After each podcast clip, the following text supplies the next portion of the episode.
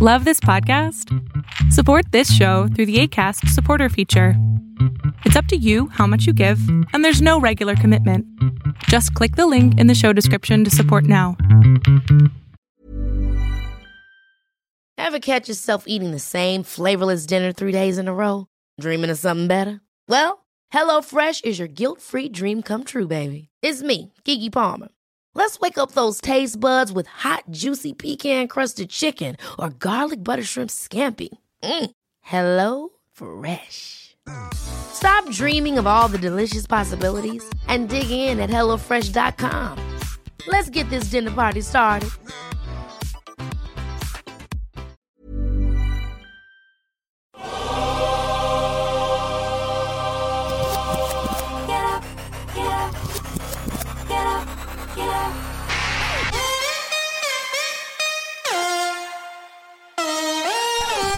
Welcome to On the Ball with Ric Bucher.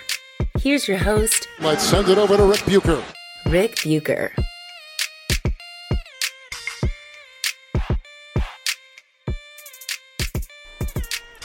This is On the Ball on the United WeCast Network, and I am Ric Bucher. You can see me on FS1, hear me on Fox Sports Radio, and you can read me by ordering the memoir of Brian Grant and his battle with young onset Parkinson's called Rebound. If you know someone with Parkinson's or you know nothing about Parkinson's, you will want to read Brian's story. Order your copy on Amazon or visit your favorite brick and mortar bookstore to grab one. Are you a Kindle reader? Audiobook listener? We've got those versions as well. Support Brian's foundation, which supports those afflicted with Parkinson's, and pick up your copy today. You can also follow me on both Twitter and Instagram at Ric Bucher. I'm a lot of places.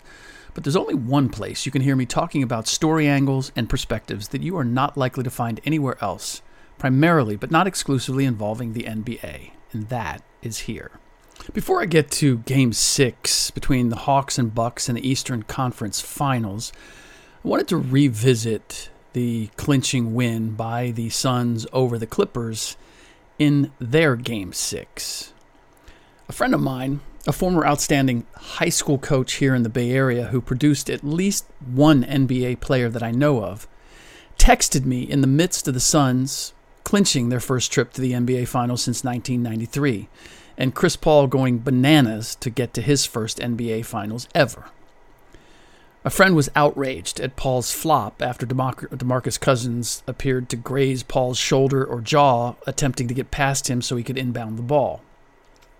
His message to me read Whatever respect anybody may have possibly had for Chris Paul before that stunt tonight should now be totally eliminated.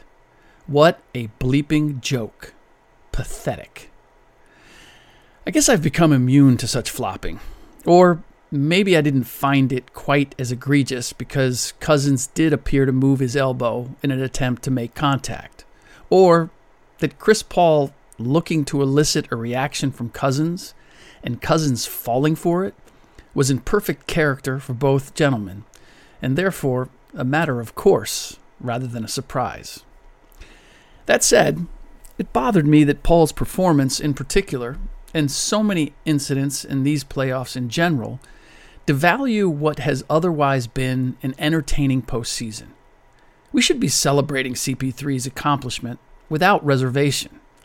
But we can't, because it feels as if there was an, an unsportsmanlike aspect to it, an unnecessary one, as I see it.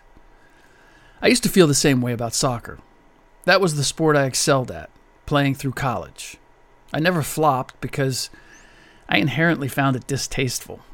I was cocky, and pretending I'd been hit or kicked when I hadn't just seemed soft. Now, if I did get legitimately kicked or tripped or elbowed, I didn't mind selling it to make sure I got the call. As I saw it, I was just helping the ref make the right call in case he had any doubts. Thanks to the use of video replay, soccer can now retroactively give a yellow card to a player who flops or takes a dive, as is more commonly said in soccer. This change was made after the 2018 World Cup when there was just a lot of egregious dramatization, shall we say, play acting. Basketball and the NBA need to do the same. There have been a few rules put in place, but the league has been incredibly lax in enforcing them, and they only amount to fines levied after the fact. That isn't much of a deterrent.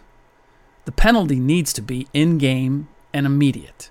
Free throws or foul rescinded, a technical free throw or two, and the ball awarded to the other team. Players would stop exaggerating contact in a hurry, which would make it easier on the referees. As an aside, I blame the European players who adopted it from their soccer brethren and introduced it to the NBA, popularized it. Vlade Divac was one of the first that I can recall. American born players, for the most part, considered it weak. There were a few exceptions, Reggie Miller being one of the most notable. As an aside, another aside, I wish that Reggie talked more about the tricks he pulled and the approach he had as a scorer. We're in a different era, to be sure, but as an early artisan of the flop and finding his way to the free throw line, it would be informative just to hear the comparisons of how the game is called now. That would also put some pressure on the league to acknowledge how much it goes on now. I guarantee you that if just one or two flops were dealt with within game, it would put a freeze on every exaggeration, which is now rampant. There was a time when it was considered dishonorable to dramatize every incident of contact. Now it's routine. Head snaps, flailing arms. It has become standard practice to fall down on every three point shot. Why? Because it's rewarded. It works. The league has to know this. They've curbed other sorts of trickery when it comes to the rules. So why only pay this one lip service? Unless it doesn't mind all the theatrics. I know this might seem a little conspiracy theorist or theoristic, but keep in, keep in mind the league doesn't mind controversy. It keeps people talking and debating the game well after it's over. Same goes for the MVP race. The league could snuff a lot of the conjecture and disagreement when it comes to who deserves MVP in a given season if they provided a simple definition of who or what the criteria is. I've been a voter for 25 years now, and I can tell you there's never been a definition. One does not exist. Leaving it wide open for interpretation invites debate and attention. Also, consider who does it the most the game's biggest stars, biggest offensive stars LeBron, James Harden, certainly Chris Paul. It keeps defenders on pins and needles trying to defend them without getting too close, which provides extra space for them to show off their prodigious skills. I get why the league would want to see that happen. It inflates their numbers into box scores that prompts comparisons to previous greats, numbers that make for eye catching headlines. But consider game 5 between the Hawks and Bucks earlier tonight. Bereft of superstars, it was also short on flops.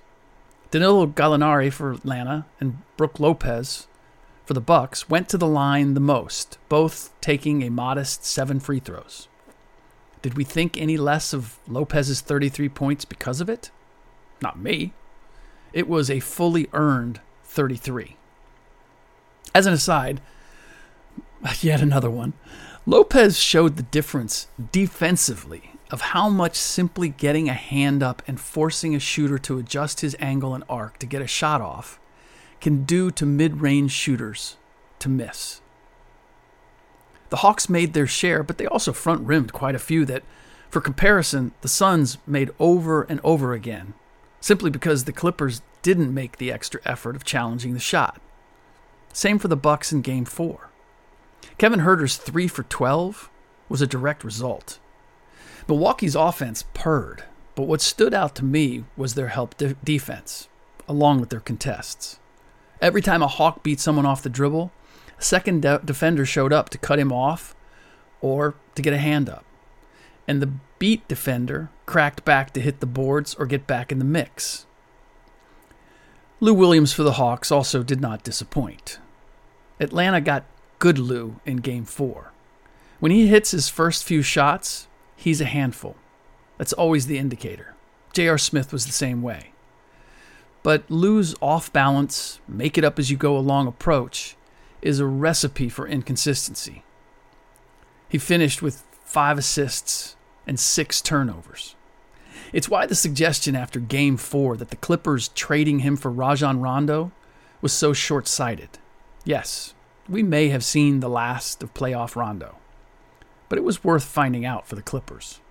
And it doesn't take into account that Rondo assuredly was involved in coaching Terance Mann to do what he did. Sweet Lou doesn't have any defensive tricks to share, or offensive ones, because his approach is so unorthodox and unique. It's not something you would want taught. I'd be remiss in not mentioning Bobby Portis' contribution as well, stepping in for Giannis Antetokounmpo, who was out with his hyperextended left knee. I've liked Bobby since the Bulls drafted him.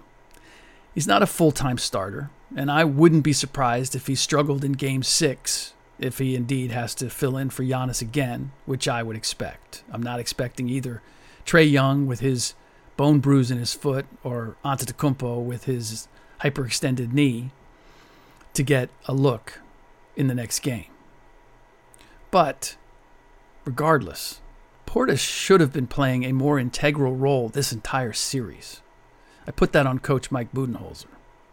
John Collins at 6'9 and springy is not a good matchup for PJ Tucker 35 years old and standing at 6'5 with minimal lift. Portis's length at 6'10 has been much more of a deterrent. Portis also clearly feeds off the crowd, and having been there not all year, but a good part of it, Milwaukee's home crowd clearly has a warm spot in their hearts for him. Tucker hasn't been there long enough to generate the same affection, and he's not the kind of player that gets revved up by the crowd. Let's face it, he's a hired gun. He's a free agent at the end of the year, and I my guess is uh, maybe for the right price, they bring him back if he really wants to stay in Milwaukee. But I think uh, Portis has shown enough that that's not a must have. The crowd gave Portis all the confidence he needed in game five. He won't have that in Atlanta. But I hope Giannis was watching because Portis' decision making was on point. If he forced a shot, I don't remember it. The Eastern Conference Finals could still easily go seven games, by the way. If these teams have demonstrated anything since their stars went down, it's that the collective effort by the remaining complementary players can carry the day. I'm pretty certain we will see a different Hawks team in game 6, and there's no telling what we will get from the Bucks. Their urgency has come and gone throughout this series.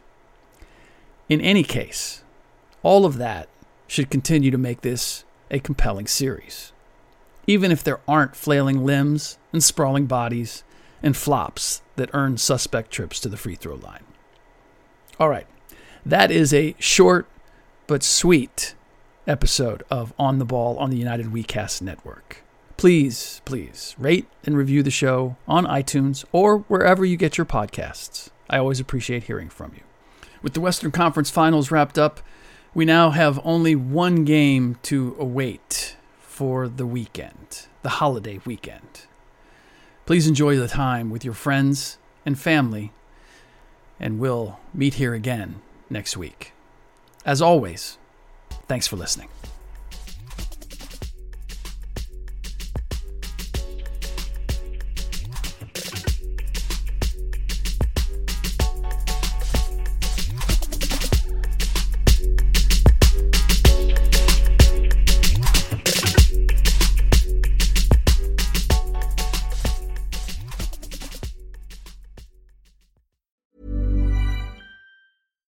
Catch yourself eating the same flavorless dinner three days in a row?